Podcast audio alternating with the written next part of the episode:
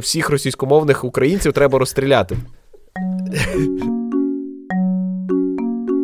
Привіт вам, безкрайні степи українського всемережжя. Ви слухаєте 102-й випуск у містожера словотоку про здорове споживання в містів. З вами я, Олекса Мельник та Ігор Солодрай. Привіт, Ігоре. Привіт, Олексо, привіт, слухачі. Сьогодні ми поговоримо про пандемію, так? І Олекса хоче щось розказати про консолі, і у нас є трохи радимо спожити, бо Олекса споживає багато знову і досі, і, і як завжди. Як не в себе просто жиру в місти і не можу спинитися. І все це завдяки вам, завдяки тому, що ви наш метод споживання в містів робите дедалі дієвішим своїми коментарями, порадами, прослуховуваннями і навіть грошима на Патреоні. І, мабуть, Габітіка допомагає, так? Габітіка капець як зараз допомогла. Реально, я викинув багато непотрібних вмістів, які в мене були просто затичками для тупняку. Зараз в мене випав цей е, процес. Тупняку, я весь час губ-губ-губ-губ-губ, зробив роботу. Хопа, у мене є година, ціла година вільно. Вау, пішов, пограв. Супер. Або почитав комікси. До новин нашого проєкту. Вчора вийшов під подкаст Мене курвить, одинадцятий випуск, один із найдовших, е, в якому я розповів про моє зіткнення із християнами, але не християнами, як освіченими добрими людьми, що сповідують любов до ближнього як до себе самого, а з тим тупим релігійним стадом. І це був дуже класний випуск, який сприйняли енергійніше ніж приймають наші випуски в містожера. Приємно. Йо, я його ще не послухав. Але в цілому це продовження історії про школу, так? Ні, це і є вся ця історія ага, про школу. Ага. Ясно. Вона, я думаю, вичерпана, закінчена, тому що там ніхто вже не йде на конфлікт, всі просто поховались по норах. Тобто, все закінчилося твоєю перемогою, безжальною. Тріумфом. Ну, хоча насправді я просто самоствердився через приниження неосвічених людей. Ну, таке. Давай до коротясика, що там у тебе? Е, та... О Боже, ти переїхав і в тебе ікеа. О, це. Е. Що, ну, давай, що, а що, а що, це погано? Це... Я не розумію твоєї реакції. Я мав досвід такий, буквально вчора. Ми, значить, вибирали квартиру, так, коли ну, ми переїхали спочатку на тимчасову квартиру, на якій ми ще доживаємо, так, ми ще не переїхали зовсім. Знайшли квартиру, на якій ми будемо жити вже довше, ну як мінімум рік, і вона не вмебльована. І відповідно нам потрібні меблі. З України ми ніяких меблів не висилали, тому що це, це здавалося було дивно. Так. Ну, у нас, типу, була така можливість. Геть по-християнськи було. У нас була така можливість насправді, тому що компанія могла це оплатити, але в нас не було таких якихось меблів, знаєш, що от душа просто до них прив'язана, і ми не можемо їх залишити, о боже, ні. От не було, і тому всі свої меблі ми просто пороздавали родичам. От, а тут вирішили просто купити нові. Ну і власне, куди я поїхав вибирати меблі? Звісно, я поїхав в величезну ікею, яка отут в Ванкувері є. І ну я, звісно, знаю про Ікею. У мене навіть у Києві було декілька їхніх, як це сказати, виробів, так? Ось, але я, звісно, їх замовляв через Польщу, як це люди в Україні роблять. Тобто в Україні є сервіси, де ти типу замовляєш, і вони тобі везуть меблі Ікеї з Польщі. Ось зараз здається. В Коломиї є точка. Так? О, то добре. Я думаю, що вони самі з Польщі ганяють. Офіційно там щось відкрилося. Щось я таке чув, але я не не знаю точно. Ти не знаєш, Олексо, в Україні? Я чув щось таке, але здається, що вони офіційно відкрилися, але російською мовою. А, це. Ні, ну це, це типово. Так, я... дивно і дико. Але, але, значить, це чудовий досвід. От в мене спочатку, коли я туди зайшов, в мене це дуже перегукувалося з епіцентрами великими. Знаєш, в Україні. Угу. Я не знаю, чи біля Коломиї є. Ну от в Києві, наприклад, є такий гігантський епіцентр, де У нас є відділи. теж біля Коломиї. Та-та-та. На виїзді. От спочатку складається враження, що це воно. Але потім там територія розділена по кімнатах, так, по типах кімнат, там кухні, спальні, вітальні і так далі, дитячі кімнати. І далі ти проходиш просто повз такі вже обставлені кімнати, так? Тобто так Ну, просто приклади, як би ти міг оформити кімнату меблями з Ікеї і з усілякими аксесуарами з Ікеї. І на кожному предметі є просто бірочка з назвою, ти можеш, типу, додати її собі в кошик або там записати номер і купити собі це. так? Тобто, по суті, ти якби відвідуєш приміщення, які можуть бути, і вибираєш салон. Так, і вибираєш з них те, що тобі подобається. І це дуже прикольний досвід. Я такого раніше не переживав. Хоча я підозрюю, мабуть, це типово так меблі продавати, так? Може, просто мені не доводилося їх закуповувати. Але от саме в Ікеї мені це дуже сподобалось. Була трохи фрустрація з методом оплати. Тут це взагалі окрема тема, про яку я може окремо розповім. Ну, є такий прикол, що в чомусь на території Канади розраховуватись в інтернеті ти можеш тільки кредитними картками, тобто там Visa, MasterCard і ще там якісь. А, наприклад, той рахунок, який мені відкрили для ну, для зарплатні, так? Він депозитний. Він, типу, та, депозитний, і я дебетний. чи дебетний, якось так він називається. Checking, checking вони його називають. І я не можу ним розраховуватись в інтернеті напряму. Так, мені потрібно робити якусь там окрему картку, яку вони теж роблять довго. Ну, коротше, суть в тому, що взагалі вся ця затія, чому я не наклацав в інтернеті, а чому я поїхав в магазин подивитися. Це тому, що я не міг розрахувати. Тому що у тебе закінчився карантин, і тобі хотілося кудись вийти погуляти. Не треба виправдовуватись. Це само собою, але ну насправді, якби я міг, то я би скоріш за все просто наклацав в інтернеті. Але я поїхав, і я не шкодую ані трохи. Це, звісно, за кілька годин я втомився, тому що моя дружина не втомилась, і вона могла там бути ще дуже довго. По ній було видно, їй було дуже це радісно. Але мені, от перших дві години, це було дійсно дуже класно. Ти просто розглядаєш, як можна собі облаштувати дім, і вибираєш те, що тобі подобається. Дуже круто, дуже круто.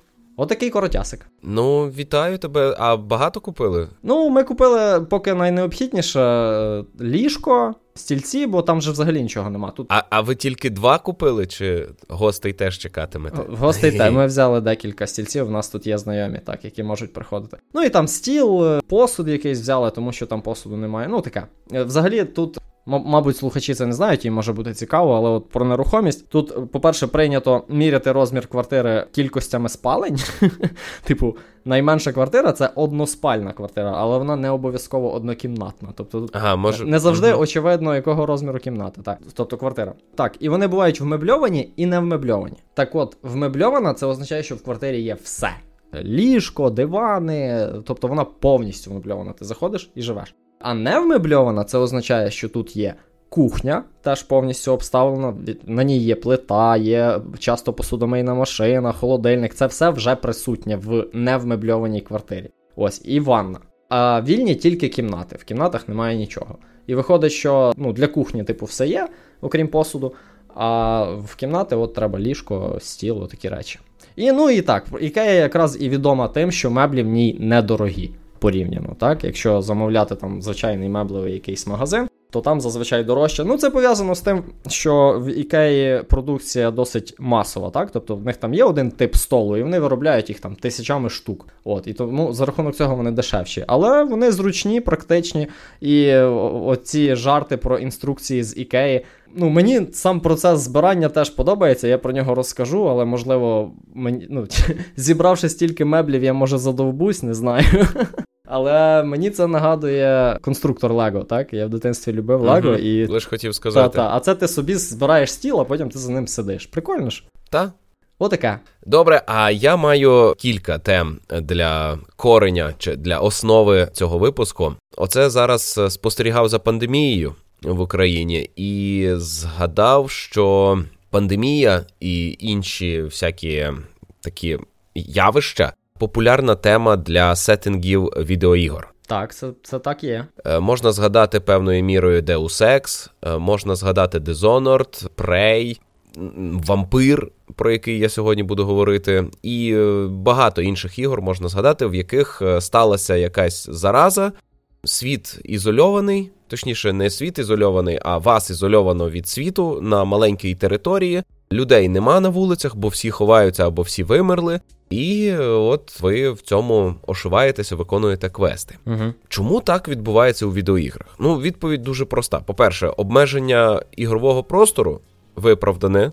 Так? Так. Чому є стіна на краю світу? Ну тому що відгородилися так у Division було. Там побудували стіни, е, якими відгородили зону епідемії, щоб решта світу не зазнала ураження. Не допомогло, але ну, але зробили. Так, так. І ти у грі не можеш вийти за межі цієї території. Є обґрунтування, типу, технічного обмеження, так? Так. Мало людей на вулицях, ну це ж теж очевидно, не треба їх промальовувати. Угу. Чим менше людей на вулиці, тим менше навантаження на залізо, і тим красивішою можна зробити краєвид.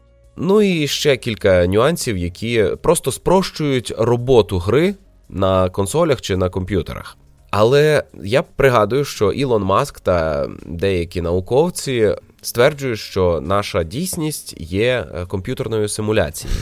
Що насправді багато спостережуваного у всесвіті вказує на те, що це не світ, який складається з часток, а світ, який складається з пікселів, тобто що інформація в основі, і все, що нас оточує, це симуляція, яку десь щось знаєш. Мені е, ця теорія здається інколи, що люди, які про неї розповідають, для них це просто така прикольна вправа, і насправді вони в це не вірять. Ну, може, може, це е, можливо, це спроба втекти від дійсності, так як в е, релігійних вченнях вірують у кінець світу, щоб легше сприйняти власну смерть. Угу. Що от я умру, ну і всі вмирайте, суки такі. Я що думаю, якщо це справді так, то пандемія, то глобальні хвороби, які зменшують кількість людей на вулиці і обмежують території, це ознака того, що сучасне залізо, на якому симулюється наша дійсність, не справляється. І треба зменшити навантаження. Ні, ну взагалі цікава думка, і, так. І головне, що це значить, що можливо ми на порозі нового покоління, яке зможе витримувати крутіше навантаження. Чекай, Бо зараз чекай. ми вперлися. Але навіщо нам всередині симуляції пояснювати, так? Ну, тобто, створювати хворобу, так, симульовано, для того, щоб обґрунтувати, ну, типу, зменшення кількості населення, так? Типу, можна ж просто видалити всіх і нам поміняти спогади, наприклад, так?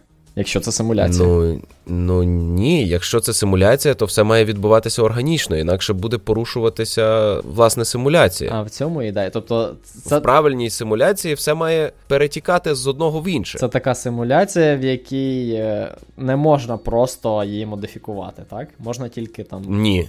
Ні, ну тоді це буде конструктор, а не а не симуляція. Ага, розумієш? Ага. Ось. Ну добре.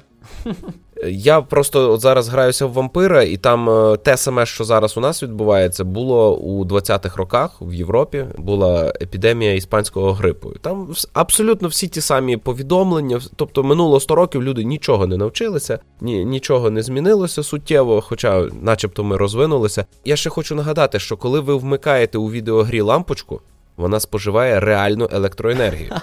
Це ж не можна заперечити. Реально Взагалі витр... можна. Ну тобто як? А ну. Я не знаю точно, але мені здається, що дисплей споживає однакову кількість енергії незалежно від кольору, а лампочка в відеогрі вона просто міняє колір пікселів на екрані. Тому я не впевнений. Ні, лампочка у грі вона споживає ресурси, тому що вона. Обчислювальні запускає, ти маєш на увазі? Е, та, обчислювання збільшується, збільшується навантаження на процесор, на відеокарту через те, що лампочка це не тільки кольори, це в старих. Е, ти маєш на увазі було, відбиття так. світла, і це все прораховування? Відбиття світла, ну, окей, шейдери добре. різні запускаються. Тобто потужність зростає. Мікроскопічно, але зростає. Те саме відбувається і з нашою симуляцією. Вийшла там серія фільмів Марвел, і на це пішла велика потужність, аби це показати, аби е, симулювати всі ці переживання, які викликають у люди. Все, що відбувається в інтернеті, це ж теж робить навантаження на наш комп'ютер, який симулює нашу дійсність. І відповідно ми вперлися в те, що треба зменшити е, присутність людей, зменшити активність фізичну для того, щоб все могло відбуватися так, як і відбувається. А от зовсім скоро, оскільки ми вперлися в потужності нашого заліза базового базового всесвітнього, то ми ймовірно переживемо перехід на нове покоління. Зазвичай це супроводжується зміною свідомості, е, революцією у сприйнятті і реформами в суспільстві. Hmm. Ну так було постійно, так завжди відбувалося. Кожна нова зміна серверів у всесвітньому комп'ютері вона супроводжувалася переходом на новий формат спілкування. Ну, зокрема, 100 років назад ми перейшли по суті від феодалізму до того, що зараз, до республік. Ну, можна сказати, що це відбулося трохи раніше, ніж 100 років назад. Але от якщо ну, взяти ну, цей твій приклад про 20-ті роки, то після 20-х там не дуже все весело було. Ну, це були просто дуже органічні реформи, які зменшували кількість населення задля зменшення навантаження на всесвітній комп'ютер. Тобто ти очікуєш чогось подібного? І голодомор в Україні, і Голокост, і Війна. мільйони жертв Другої світової. Так, так, так. Це все було просто для зменшення навантаження на комп'ютери, mm-hmm. тому що відбувався перехід на нове покоління. Зараз ми е, минуло 100 років, і скоро буде перехід на нове покоління. І третя світова і капець. Ну, але це всього лише симуляція, тому чого хвилюватися. Це не насправді. Ну, тобто людей буде менше, але їм буде краще, бо вони будуть на кращому залізі. А вже ж, а вже ж так завжди було. Та більше життєвого простору, більше жрачки, більше енергії і більше продуктивності від всесвітнього комп'ютера для того, аби обчислювати тих, хто залишиться. Чудова теорія. І говорячи про перехід на нове покоління, я недавно бачив пост Антона Шоломицького у спільноті PlayStation Україна. Він ем, показав відео порівняння швидкості завантаження гри Marvel's Spider-Man на PlayStation 4 та PlayStation 5. Вже таке порівняння було раніше, щойно лише анонсували вихід PlayStation 5 і заговорили про швидкості. Але реально мені здається, що ми про це ще не говорили, і з цього боку люди чомусь не зазирають до консолей.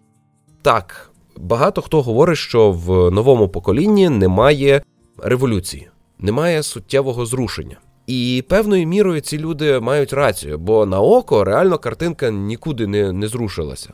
Але швидкість. Я в одному з випусків в містожера розповідав про те, як вивільнити час на гру. І е, я пропонував такі багатьом людям неочевидні речі, як оптимізуйте розташування предметів у вашому гаманці, щоб менше часу витрачати на пошук потрібного предмету. Наведіть лад у своєму житлі, складіть все по місцях, аби менше часу е, витрачати на пошуки, mm-hmm. аби менше часу витрачати на те, аби дістатися до потрібного місця. Там оптимізуйте предмети у ванні, щоб от все було під рукою, миттєво дістав, щоб скоротити час на всяку рутину побутову. Основна ідея це зменшити кількість зайвих рухів. Правильно? Так. Так, зайвих рухів, переміщень у просторі, спілкувань, зустрічей тощо, все, що зжирає час, воно зжирає там секунду, там дві, начебто дрібниці. Ну чого за це перейматися? Але я цього року навіть навчився швидше зав'язувати шнурівки, аби більше встигати гратися і дивитися серіалів.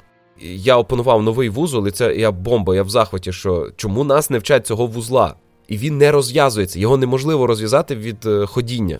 І він зав'язується швидше, ніж той, який е, мене вчили, і все моє оточення знає. Я пробую тепер доньку навчити. Вона ще ніякий вузол не опанувала. Так от. Люди легковажать секундами, але з секунд складаються доби. Я рахував, що через таку свою оптимізацію я виграв приблизно дві доби в році. Угу.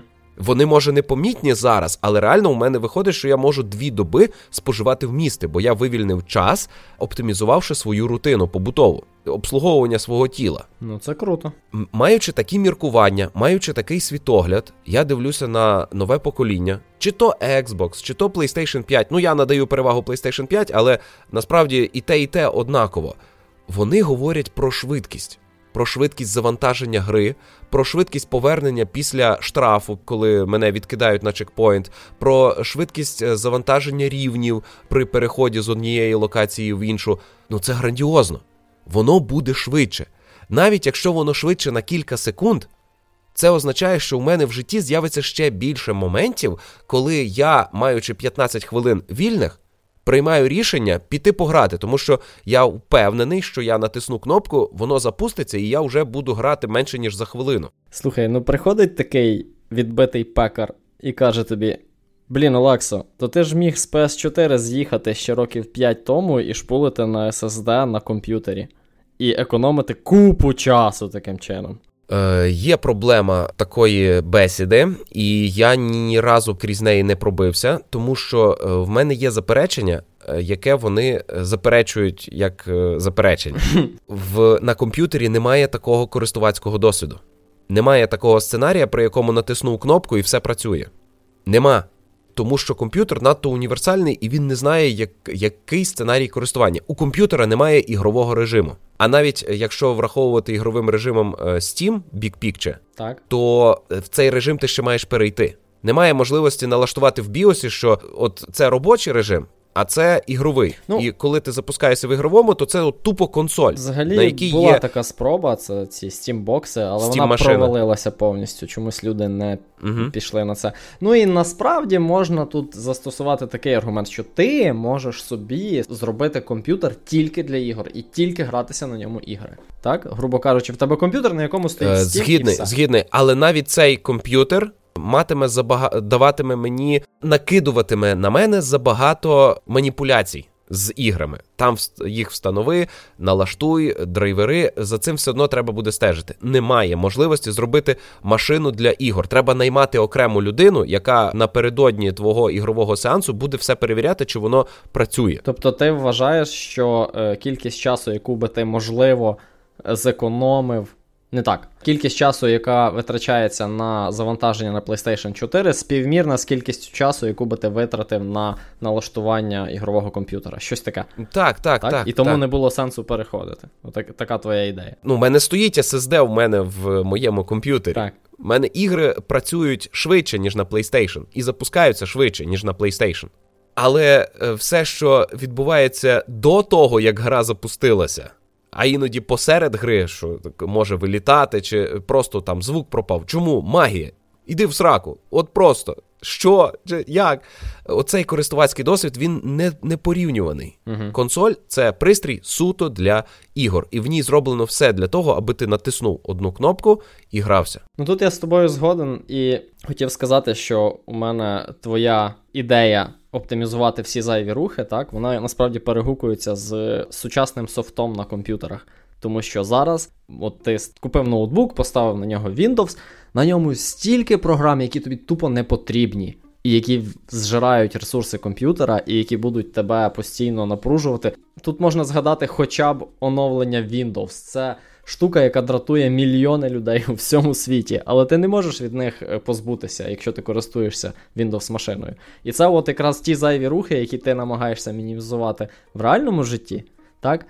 І консоль має перевагу якраз тим, що цих зайвих рухів там мінімум для того, щоб гратися. Так от, навіть якщо на консолях нового покоління не буде на старті нових ігор, навіть якщо е, нові ігри, які з'являться на старті чи пізніше, не матимуть помітно відмінної графіки на моєму Full HD-шному телевізорі, бо 4К телевізора я наразі не збираюсь купляти, угу.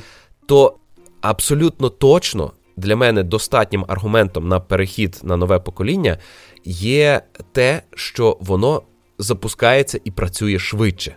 Тому що досвід користування залишиться той самий, і сценарії використання консолі для грання той самий, а працює воно швидше. Відповідно, я виграю.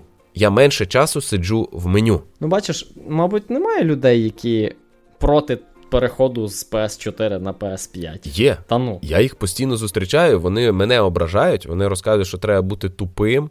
Треба бути хворим, з PS4 щоб приймати на таке PS5. рішення. Так, так. Та. Не розумію. Вони це засуджують. Є люди, які просто вважають, що нема сенсу переходити на нове покоління. А є ті, які вважають, що нема сенсу на PS5, коли є Xbox е, Series X. Ну, це трохи інша дискусія, так. А я а я насправді так з позиції мого користувацького досвіду різниці не бачу. Угу. Для мене Xbox переваги немає над PlayStation 5, як PlayStation 5 суттєвої переваги над Xbox. І я обираю те, що в принципі доступно в Україні, бо Xbox просто нема, Це його раз. не можна купити. А друге, до середовища PlayStation ти все-таки звик уже. Ну, Xbox мені приємніший, насправді. Те, що я переживав, користуючись Xbox 360, мені в кайф бу- була сама система заробляння досвіду для мого аккаунта. Вона mm. мала сенс, тому що я купляв предмети для мого аватара і одягав його у ці предмети.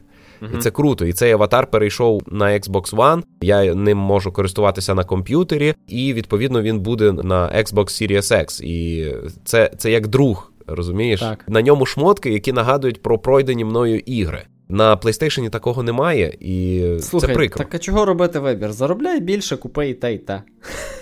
Е, Так я пояснюю, Xbox не продається в Україні. А, це принципово для тебе, так? Ти не хочеш там за кордоном купити. Nintendo Switch теж не продається в Україні, no. Ну. але можна купити, так як і Xbox, сіру, завезену з іншої країни. Але на Nintendo я можу просто платити українською картою. А в Xbox так не вийде.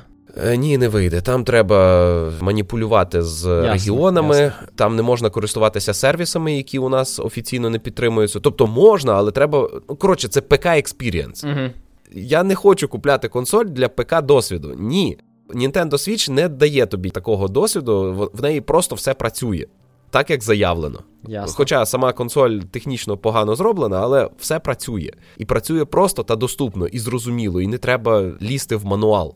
Воно от от просто працює. Сука, ну чому не можна всюди так робити, щоб просто працювало? Це. Ах. Ясно. Коротше, е, я буду переходити, і ось чому. Тому що швидше. Перейдімо до контенту. У мене багато відеоігрового контенту. Я зараз е, по підписці PlayStation Plus за жовтень.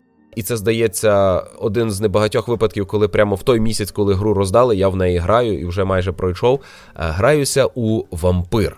Я не знаю, як правильно це читати англійською, ну не вампир. Ну, вампир, тому що мабуть, воно пишеться не тут. Вони е, посилаються на е, румунську мову, і відповідно вампир. Угу. Це гра про вампира, який живе в Лондоні 20-х років під час епідемії іспанського грипу. Ага. Е, дуже класний сеттинг, дуже класно зайшов. Я такий, ого, як вони це передбачили. Потім що вони передбачили? Це було, це історична подія. Це угу. Ця пандемія відбулася, і вона забрала купу життів після Першої світової. Просто так співпало, але тут багато матеріалу для роздумів про те, як наше суспільство за 100 років прогресу насправді залишилося беззахисним перед лицем таких примітивних загроз, як віруси, хвороби.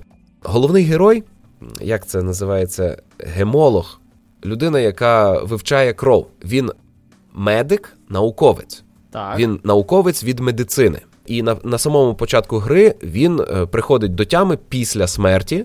Він вампір. Отак от. Його інфікували, і він вампір. Він людина науки, він людина раціональна, і він намагається пізнавати е, свою нову природу. І це дуже цікавий процес спостереження за цим персонажем, за за діалогами, монологами, за за його емоціями, за тим, що він відчуває, переживає у зв'язку з цим. Тому що його розриває все, що він знає про вампіри, і все, що він знає про об'єктивну дійсність, про на, науку, про е, науковий метод. Розумієш? Угу. І вампіри тут потребують крові, але вони не вмирають від відсутності крові. Так, а навіщо тоді вона їм? Ну, в них є голод. Це насамперед, аби тамувати голод. Вони потребують, ну як алкоголіки. Алкоголік без е, горілки ж може жити. Тобто вони, правда? типу, залежні, але це не вони залежні від крові, так. так, але вона не є необхідною для життя. Від крові вампіри отримують надзвичайні здібності. Збільшується сила, швидкість. Здається, в Сапковського було так само, так? Так, щось таке. Ну тут вампіри вони мають дуже багато матеріального обґрунтування. Але вампіри вразливі до символів віри. Угу. При цьому. З одного боку, вампір може. До речі, от зараз, перед тим як прийти до на запис містожера, я ходив на сповідь. Та ну. Мій вампір ходив сповідатися до церкви, спілкувався зі священником, і це все добре. Був е, епізод, де цей же вампір рятував священика від нападу скальпа. Це примітивний вампір е, тваринного типу. Угу. Я не до кінця розумію, як тут працює віра. Пам'ятаю, в якомусь старому фільмі було, що священник закривався від вампіра Христом, а вампір казав, що це лише символ, а суть протистояння у вірі, а в тебе її нема, бо ти безхребетне чмо. Угу. От. То це щось ближче до магії якоїсь, так? Так, але вся гра говорить про наукове обґрунтування існування вампірів. Угу. Що це зараза, це вірус, е, який впливає на людину так, що вона мутує і еволюціонує. Вона вдосконалюється, в неї багато всякого розвивається, і для цього потрібно вливання через травну систему чужої крові. Ну, от якось так. Але це це, це таке, знаєш, це другорядне. Суть у тому, що це гра про вампіра, яка симулює відчуття голоду. я вирішив, що я не буду вампірити, я не піддамся цій е, спокусі. Ну і мені поки що вдається. Тут яка фішка? Ти спілкуєшся з людьми, дізнаєшся якісь подробиці їхнього життя, е, розкриваєш їхні таємниці, е, допомагаєш їм розібратися в їхніх проблемах. Від цього росте якість їхньої крові. Ага. Ти прямо е, дивлячись на людину, бачиш, який потенціал їхньої крові якщо це, це високий потенціал, то ти отримуєш багато очок досвіду. Ну, скажімо, за годину гри навіть менше. От зараз я чекав тебе 45 хвилин. Я грався. Ти можеш заробити тисячу е, очок досвіду, що дозволить тобі відкрити там три навички першого рівня. Угу. Ну або поліпшити е, одну навичку вищого рівня. Але якщо ти з'їси одного персонажа, ти отримаєш три тисячі досвіду. Угу, Ясно. А тут персонажів кілька десятків. Тобто ти не розв... повільніше значно розвиваєшся, якщо не значно. зжираєш їх. так. Гра тобі увесь час каже: «Е, ти вмер, і то, якщо ви вмираєте, е, ви можете швидко підняти свою силу, угу. з'їдаючи персонажів. Це це велетенська спокуса. Ти весь час відчуваєш, що ти не доотримуєш силу, що ти млявий. Що ти, от я весь час граю, і у мене персонаж 10 рівня, вороги 14-го. Я йду піднімаюсь до 12 рівня, а вороги 16-го. І вони весь час сильніші, могутніші за мене. Це це бісить. Ти хочеш вирватися тобто, з цього. Тобто симуляція залежності вдалася, так? Я вважаю, що так. Інші люди можуть сказати, що тут тупий геймдизайн, тому що немає альтернативи. Типу, я відмовляюся від е, пожирання крові, е, я мав би отримувати більше досвіду за якісь інші активності. Типу, я граю за хороших, я маю так само досвіду, як я би грав ну, за так поганих. Тоді нема сенсу. Але але тут, от саме е, наратив такий. Тут оце mm-hmm. подання, воно дуже важливе, і в цій грі воно є. Воно реально створює відчуття цього голоду вампіра. Персонаж часто переживає спокусу, це показують, як він мучиться, як він опирається. І я опираюсь. Я не піддаюсь спокусі набратися досвіду. Я обшарюю всі смітники, роблю. До речі, тут як, яка фішка? Е, також для поліпшення якості крові ти маєш лікувати людей. Так. В здорової людини здоровий дух. І ти переймаєш дух людини і досвіду набираєшся. Е, для лікування ти маєш збирати ресурси, і крафтити медикаменти. Наразі у мене є шість видів медикаментів для різних е, хворих. Але від цього, як я зрозумів, залежить рівень порядку в регіоні, отаке всяке. Ти маєш лікувати людей. Ти вампір, який має лікувати людей. І мені інші гравці казали, що о, ну це все дурниці, всі ці допомоги людям, вони лише для того, щоб поліпшити якість крові. Але ні, це не так. Бо доки ти розвідуєш їхні проблеми, ти реально отримуєш хороші історії, особисті історії персонажів. Угу. І більшість часу у цій грі треба говорити, ходити від персонажа до персонажа і спілкуватись. І через них розкривається суть е, життя у Лондоні 20-х років. Ясно. І це доволі похмуре місце. Але е, є багато боїв. Вони складають меншість від загальної тривалості гри, але тут є бої, і бої цікаві. Е, тому що е, я вже казав, що ти можеш е, персонажем меншого рівня прийти до ворогів вищого. Це означає, що ти їх просто битимеш довше, але це можливо. Я граю на середньому рівні складності, і мене гра не нервує. Вона реально ну, така складна, але не важка. Вона комплексна, в ній багато можливостей, її цікаво пізнавати. Тут зброю ти Можеш використовувати дворучну, одноручну, вогнепальну, тільки тут вогнепал не як в GTA, так, а ти там постріляв шість разів, все, ти не маєш часу перезаряджатися, ти мусиш бігати, битися. Але мені сподобався той момент, що ти влітаєш в гущу ворогів. У мене є вміння е, стрімкого, стрімкої атаки. Тобто я як стріла такий влітаю е, в ворога, зразу йому несподівано завдаю удару, потім роблю удар звичайною зброєю і роблю відскак е, вампірським вмінням. Е, виходжу з зони ураження ворога, чекаю, доки відновиться е, моя витривалість, і знову атакую. І я от весь час в такому танці е, наскочив, ударив, відскочив. Звучить як стандартна механіка екшен ігор. Так, але вона тут гарно відчувається. Розумієш, тут нема заклацування. Угу. Простого заклацування ти дуже швидко вмираєш, навіть якщо вороги слабші за тебе. Треба весь час стежити за полем бою. На використання вампірських вмінь іде запас крові тої, якої ти напився. Ти можеш напитися крові е, під час бою. Це не зараховується як пожирання людей. Тому що ти їх не пожираєш, а тільки чуть-чуть відпиваєш. І доки ти п'єш кров, відновлюється витривалість, відновлюється запас цієї ну, магії, мани. Угу, угу. Ось, і це класно, що я можу взагалі без ніяких ресурсів вийти в місто, повне загроз, е, і е, все необхідне отримати прямо під час бою маючи по нулях усе, навіть будучи з мінімальним запасом здоров'я, я можу все відновити. І це класна механіка. Ясно, ну звучить цікаво. Але гра вилітає у мене приблизно кожен день, коли я в неї граю. Тобто на PlayStation. раз на день вилітає. Ну от, ну от раз на день вона вилітає. Якщо я граю кілька годин в день, то вона вилітає. Ну це от, е, Чому мінус. просто зависає і вилітає. При цьому збереження тут дивно працює, може зберегти якийсь прогрес, а може ні. І е, не завжди зрозуміло. Коротше, технічно Але... недороблена трохи. Ну, це єдина е, технічна претензія. А, ну і анімації такі дешевенькі. А обличчя персонажів виглядають, наче це серіал такої середньої руки, ясно, на який ясно. не було багато грошей. Але в усьому іншому сюжет, атмосфера, передання епідемії історичної давнини, тема вампірства. От мені не цікава тема вампірства, але тут вона цікаво подана. Розвиток персонажа, бойова механіка, е, діалоги з персонажами. Я зустрів місцевого Шарля Бодлера. Е, це мій улюблений поет. Ну, він не Шарль Бодлер, тут якийсь е, англійський поет, який оспівує занепад, е, розпад, похмурість. От у Шарля Бодлера є збірка Квіти зла, вона виходила українською мовою.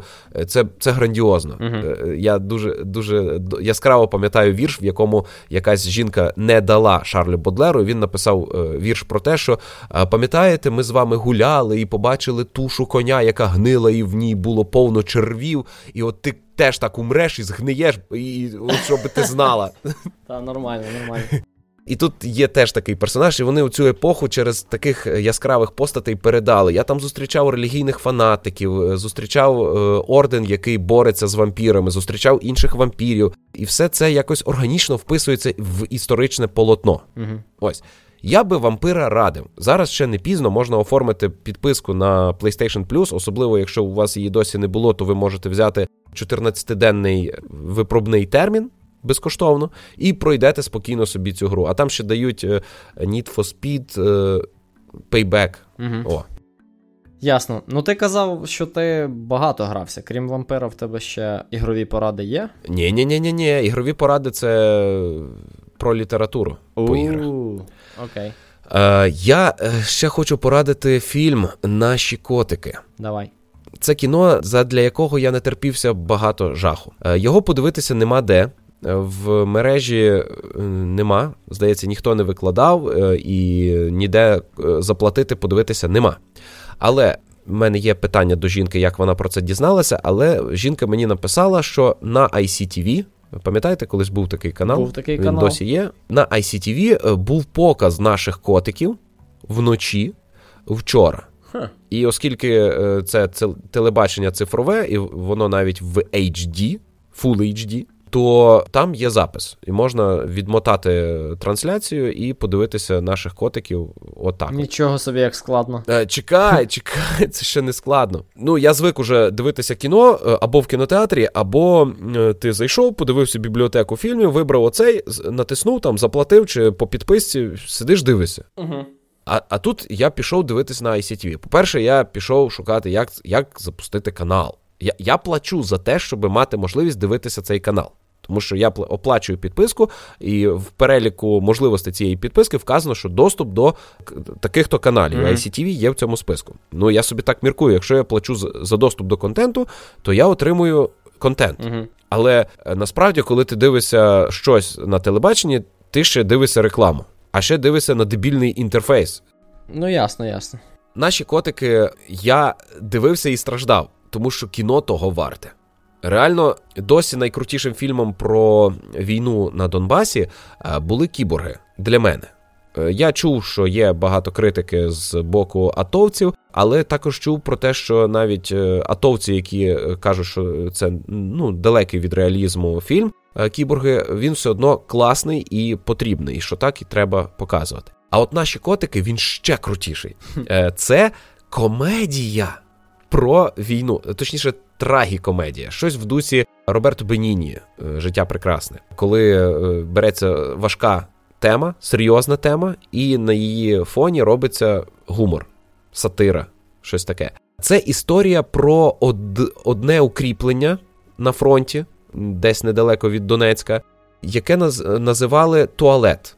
Тобто укріплення побудоване біля туалета. Угу. Чи туалет побудований біля укріплення. Ну, укріплення, біля якого начебто нічого не відбувається. Туди прибуває три нових бійці, ну, отримують пост, здаю, їм здають пост попередні охоронці цієї точки, українські бійці.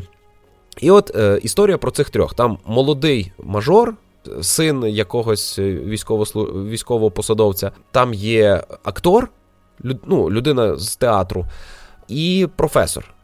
Науковець від е, вашої царини IT. Uh-huh, uh-huh. Професор найстаріший з них, він е, сивий, він реально старий. От ці люди е, починають там жити, і в одну з ночей вони стають свідком наступу елітного російського спецназу так. з цими з кадирівськими солдатами. І вони його знищують у трьох. Ого, нічого собі. Випадково. Випадково. Випадково. Так, причому ну, вони намагалися втекти. І бігли не в ту сторону, і вибігли прямо на лінію атаки, і знищили ворога з переляку. Це не спойлер, це е, це початок фільму. І, і от далі розвиваються події, що ця точка стає символом українського спротиву, що, начебто, дрібничка, начебто, якась не, не, ну, ну просто землянка на горбику. І цю землянку не може захопити потужна путінська армія, яка створила оцю вогневу міць е, е, ЛНР ДНР. Угу. І е, в цьому фільмі дуже багато е, символізму, багато е, мови саме кіно і і навіть коміксів. Я я перся від того, що в українському фільмі настіль, настільки багатюща відеомова. Чи це кліпова мова, я не знаю, як пояснити. Тобто, це не не лінійна історія, в якій е, просто от персонажі в кадрі щось говорять, і все, пішли події. Тут багато символізму. Е, тут є містика. Над полем бою літає смерть, персонаж смерть. І він реально круто зроблений. Там і костюм, грим, і е, комп'ютерна графіка. Угу. І, І це виглядає кльово. Тут не дуже показано екшен бою дорого взривати техніку, землю, це все. Ну так, так. Але вони знайшли художній вихід, який кльово це е, вирішив, що в них не було можливості знімати дорогі вибухи. Вони зробили анімацію, вони зробили символізм. Вони, е, наприклад, сцена вибуху цих спецпризначенців, вона не показана нам саме вибухом техніки. Нам показано, як відлітають голови цих кадирівців. Ну, вони їхали різати голови українцям, і іронічно, але полетіли їхні голови. Ясно, ясно, нормально. Е, це це чорна комедія. Вона не скочується от в відверту чорнуху. Е, тут є висміювання смерті російських окупантів, і воно подане дуже класно. Воно показує, що не люди, українці, зневажають нелюдів росіян, а нелюди росіяни є нелюдами, бо вони самі себе за людей не мають. Вони до своїх побратимів ставляться як до сміття, вони увесь час або бухі, або тупі. І вони, коли пішли там збирати трупи після бою, свої трупи, е, то вони їх погубили. І от це прекрасно. Ну тут тут треба наголосити, що це все-таки пропаганда. Абсолютно точно. Ну, я маю на увазі, що ми висміюємо і робимо ворога карикатурним, але в так, умовах війни, так, звісно, це, це так необхідно. є, так. Е, але воно виправдано. Так. І е, так, пропагандистського матеріалу тут дуже багато, і він працює ще про пропаганду. Всі українці у фільмі говорять українською мовою. Так і має бути. Е, є з суржиком, є кривувато з помилками, але всі говорять українською. При цьому вони змогли створити враження, що це живі люди говорять. Ага. Діалоги записані так, наче це от справжня бесіда людей. Хоча ми знаємо, що та навіть е, от в Коломийському Едельвейсі люди, які повернулися звідти, є чимала частина з них, вони російськомовні. Вони от недавно у нас тут була виставка військової техніки, танки стояли, е, БТРи, гармати на площі відродження в Коломиї. То військові, які цю техніку доглядали, вони російськомовні. Угу. Так, ну тобто, це це е, така такою є наша дійсність. У нас е, майже половина суспільства російськомовні або суржикомовні. А в цьому фільмі е, всі погані говорять російською, всі хороші говорять українською. Дуже просто так має бути.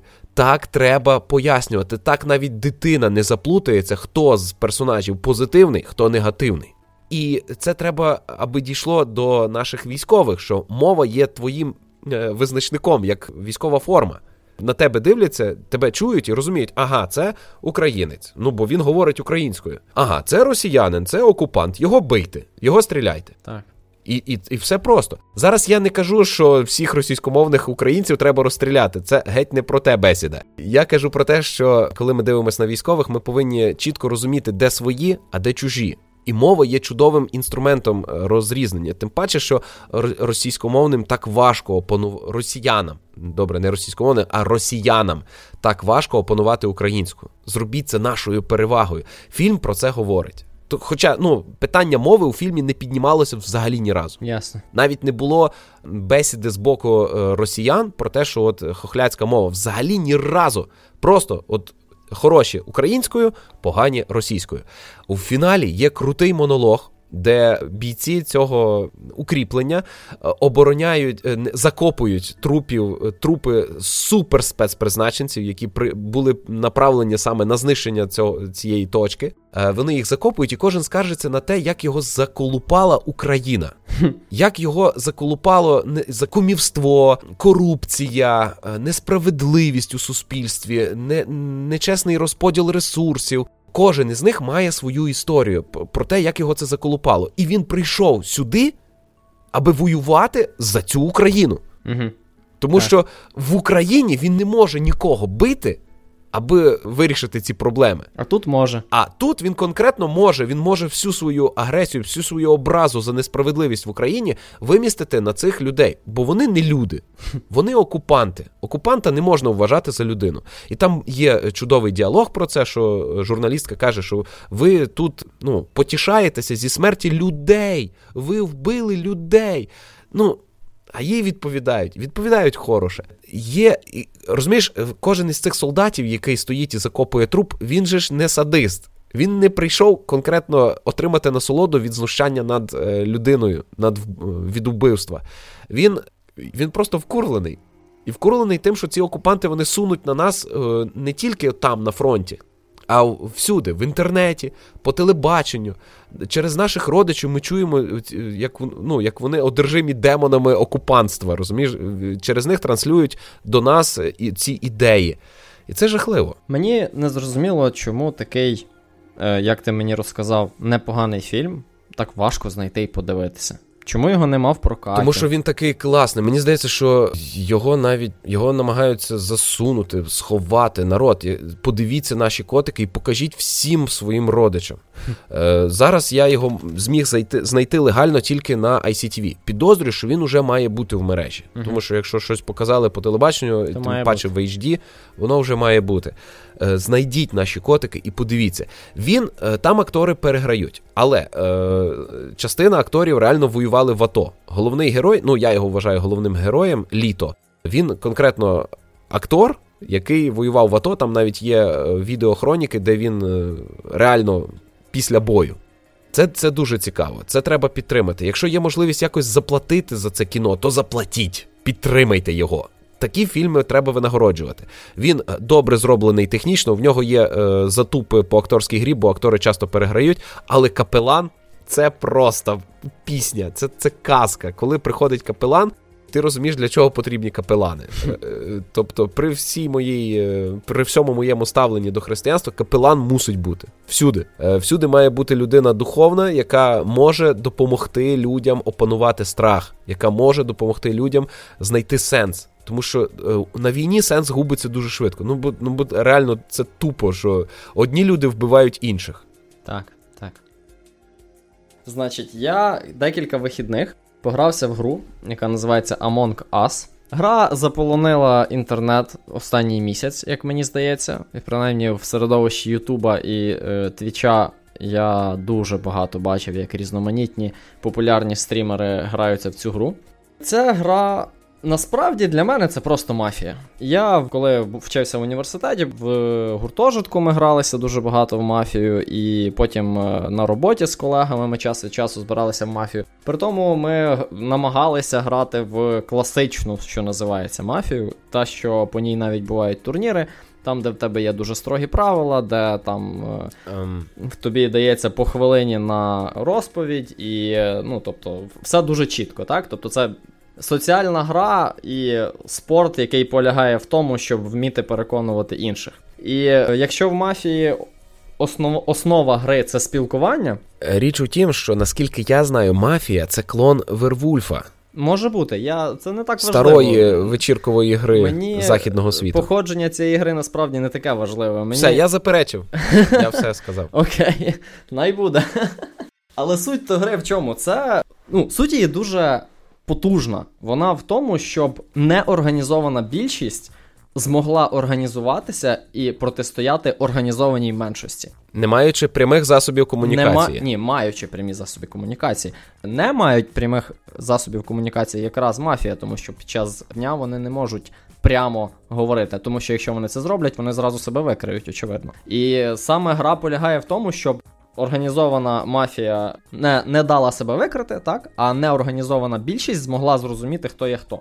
І це це дуже глибока гра, на мою думку, і вона розвиває дуже багато навичок. Не тільки приховувати так свої там емоції і думки, а ще й аналізувати дії інших, так, їхнє ставлення, те, як вони реагують на брехню, те, як вони реагують на правду, те, як як вони емоційно реагують, коли вони захищаються або навпаки атакують когось саме от вербально, так, соціально. Це дуже крута гра, я її дуже люблю.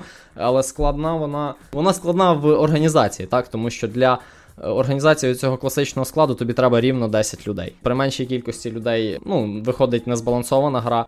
Але мафія мафією, а Among Us це от е, сучасний такий е, сучасна реалізація мафії, так? І відрізняється вона від звичайної мафії тим, що вона на комп'ютері, і ви, типу, на космічному кораблі, і в звичайних червоних, ну, червоних, їх називають червоні мафії, але є добрі, є погані, так, грубо кажучи. Е, добрих більше, поганих менше.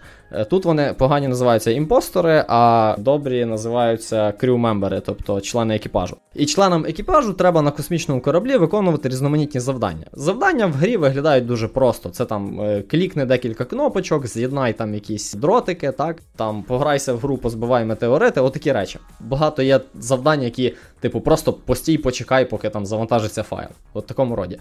А імпостори, поки члени екіпажу виконують завдання, повинні ходити їх і вони можуть їх убивати з певним кулдауном. Так? Тобто там раз на 30 секунд, наприклад, так, чи на 20 секунд, імпостор може зробити вбивство. І, відповідно, члени екіпажу, коли вони знаходять труп, вони можуть скликати зібрання, що от я знайшов труп. І далі гра розвивається точнісінько, як мафія. Але відрізняється вона від мафії тим, що у тебе є конкретні факти, так? Кожен знає, де він був, яким маршрутом він ходив, і що і коли він робив. І він бачив біля себе інших.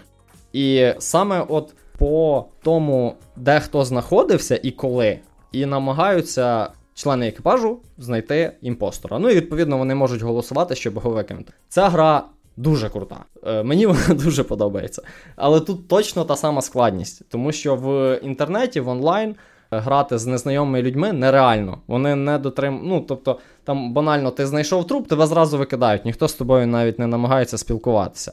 Але дуже круто цю гру грати от саме зі знайомими, так? Не обов'язково там це мають бути близькі друзі, а просто люди, які. Готові пограти ось таку соціальну гру. Е, І це дуже весело, насправді. А ще партія триває там 10-15 хвилин, і тому все дуже швидко. так? Можна там за 2 години зіграти там 8-10 партій. І тут абсолютно все те саме, що в мафії, так? Ти, коли ти граєш за імпостора, ти намагаєшся приховати свої дії, так, і якось хитрістю переманити когось з інших, когось із членів екіпажу на свій бік, так, щоб вони тебе в дискусії почали підтримувати. І так само, коли ти член екіпажу, ти не знаєш, ти ніколи не можеш бути впевнений, кому ти можеш довіряти. Так дуже мало є Тобто є дуже багато таких побічних підказок. Так, от є, наприклад, завдання, яке дуже довго робити, і от цей чувак дуже довго стояв на тому місці. То, мабуть, він робив це завдання, але ти не знаєш, тебе могли таким чином обманути. І це дуже цікаво. Ось. Тому я дуже рекомендую погратися, якщо є з ким зібратися. Десь в сімох уже можна в цю гру грати. Правила можна балансувати під свою групу, е, це зрозуміло. Єдиний ще такий момент, що деякі люди дуже боляче реагують, тому що ну, болісно, так? Їм їм неприємно це. Коли ти граєш за члена екіпажу, а тебе, наприклад, виганяють, так? Тому що ти був підозрілий, або ти рознервував, коли тебе почали щось розпитувати. Це дуже неприємно, так? І деякі люди на це реагують таким чином, що все, я не буду більше грати. Моя порада не сприймати це так е, глибоко. так? Це просто ну, це гра. так? Ти повинен разом з тим, щоб навчитися оце знаходити, хто тебе обманює, так? Ну і зрозуміти, хто є хто. Разом з тим ти і вчишся нормально сприймати, коли люди тобі не довіряють і при цьому помиляються, так? Тобто, ти. Е, це хороша соціальна гра, так? Вона просто розвиває соціальні навички. Ну і ще е, з мафією можна сказати відмінність. Все-таки в мафії більше йде саме от е, вербальне спілкування, так? А в Among Us дуже важлива уважність. Тобто ти повинен дійсно пам'ятати, що от в такий-то момент біля тебе був конкретна, ну, конкретний чувак біля тебе проходив. так? Е, для цього треба бути уважним, дивитися на всі боки, дивитися, що навколо тебе відбувається і коли, і стежити за цим. І це ну, відрізняє гру саме від, від мафії, так, соціальної. Отаке. Ти, Олексо, взагалі пробував цю гру грати? Ні, я чув, що вона популярна, що вона зірвала взірвала ринок, е, що розробники не очікували такої популярності. Зараз панічно виправляють помилки і не встигають так. Е, обслуговувати таку велику кількість людей. Дивовижна штука, але мене мафія ніколи не не приваблювала. Мене от Я з тих грати. людей, які не витримують цього. Ну, я пробував, я грав з людьми, які заробляють на проведенні мафії. Угу в якомусь навіть змаганні брав участь, ну це це не для мене. Просто мене мене тіпає від від цього. Це це надто реалістично симулює суспільство. Я хочу якраз позбутися цих негативних рис суспільства. А тут треба в них гратися. Я не засуджую мафію, просто я її не приймаю органічно, вона на мене не лягає. Окей, а скажи кілька слів про цю гру стару, бо я навіть не знаю її. Що це за гра? Ну, Вервульф це те саме, тільки там шукають хто вовкулака. А вона яким. Ну, це карткова гра, чи що це настільна, чи це. Ні, ну це це так само, як соціальна гра. А, просто. Про спілкування. Є навіть у віртуальній реальності зроблено, угу. де сидять аватари гравців і спілкуються про те, хто з присутніх вовкулака. Я зрозумів. Ну, все тоді. Що, треба прощатися. Я нагадую, що ви слухали 102-й випуск в містожера словотоку про здорове споживання в містів. Для вас балакали Олекса Мельник та Ігор Солодрай. На прощання, напевно, зазвучить хорал із гри Вампир, дуже красива мелодійна музика. Я хочу подякувати патронам з Патреону, усім, які у нас є, а особливо відзначилися такі люди: Діджей Карапуз, Олександр Стрюк, Ягор Штонда, Андрій Тихан, Сергій Фазулянов, Марина Шило, Андрій Ємець, Торольчук, Юрій Жидецький, Мирослав, Володимир Федорко, Кирило Омельченко, Деволік, Сергій Межуєв, Ярослав Решетник, Сергій Скарбник, Маркіян Войтів, Артем Погуляйко, Олександр Греков, Гліб Козуб, Іван Янковий та Ярослав Лісовський. Дякуємо вам усім за те, що робите нашу працю змістовною і е, є нашими основними слухачами. Повертайтеся за тиждень. Так, дякуємо. Бувайте.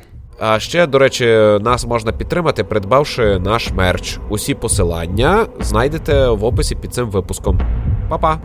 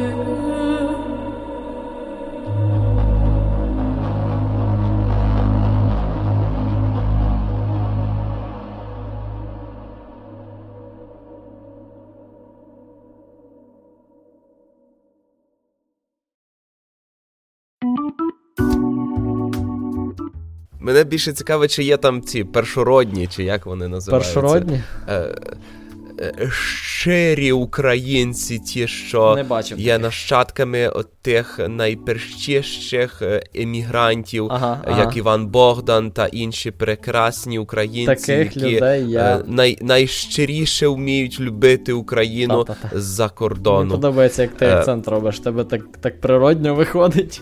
Та я наслухався цих людей. Е, я не знаю, я насправді не бачив таких тут. Так, в мене є знайомі, які раніше переїхали, так, але вони взагалі російськомовні. А... Але я кількох канадців вже зустрів, і коли я їм казав, що я з України, вони такі, о, а у мене дід з України. Але мови вони вже не знають. Таке.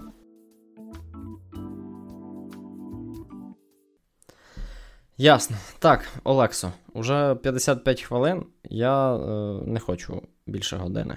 Давай е, щось, щось одне Давай. я розкажу і все, або я не знаю, давай, Давай, по хвилині. ну, так, у нас, е, вибач, я, я зжер багато часу. Давай е, ти розкажеш, е, я знаю, що тобі заперечити, а решту лишимо на потім. а що ти Або маєш давай мені ти два своїх розказуй. Тобто, що ти маєш ну розказуй, розказуй.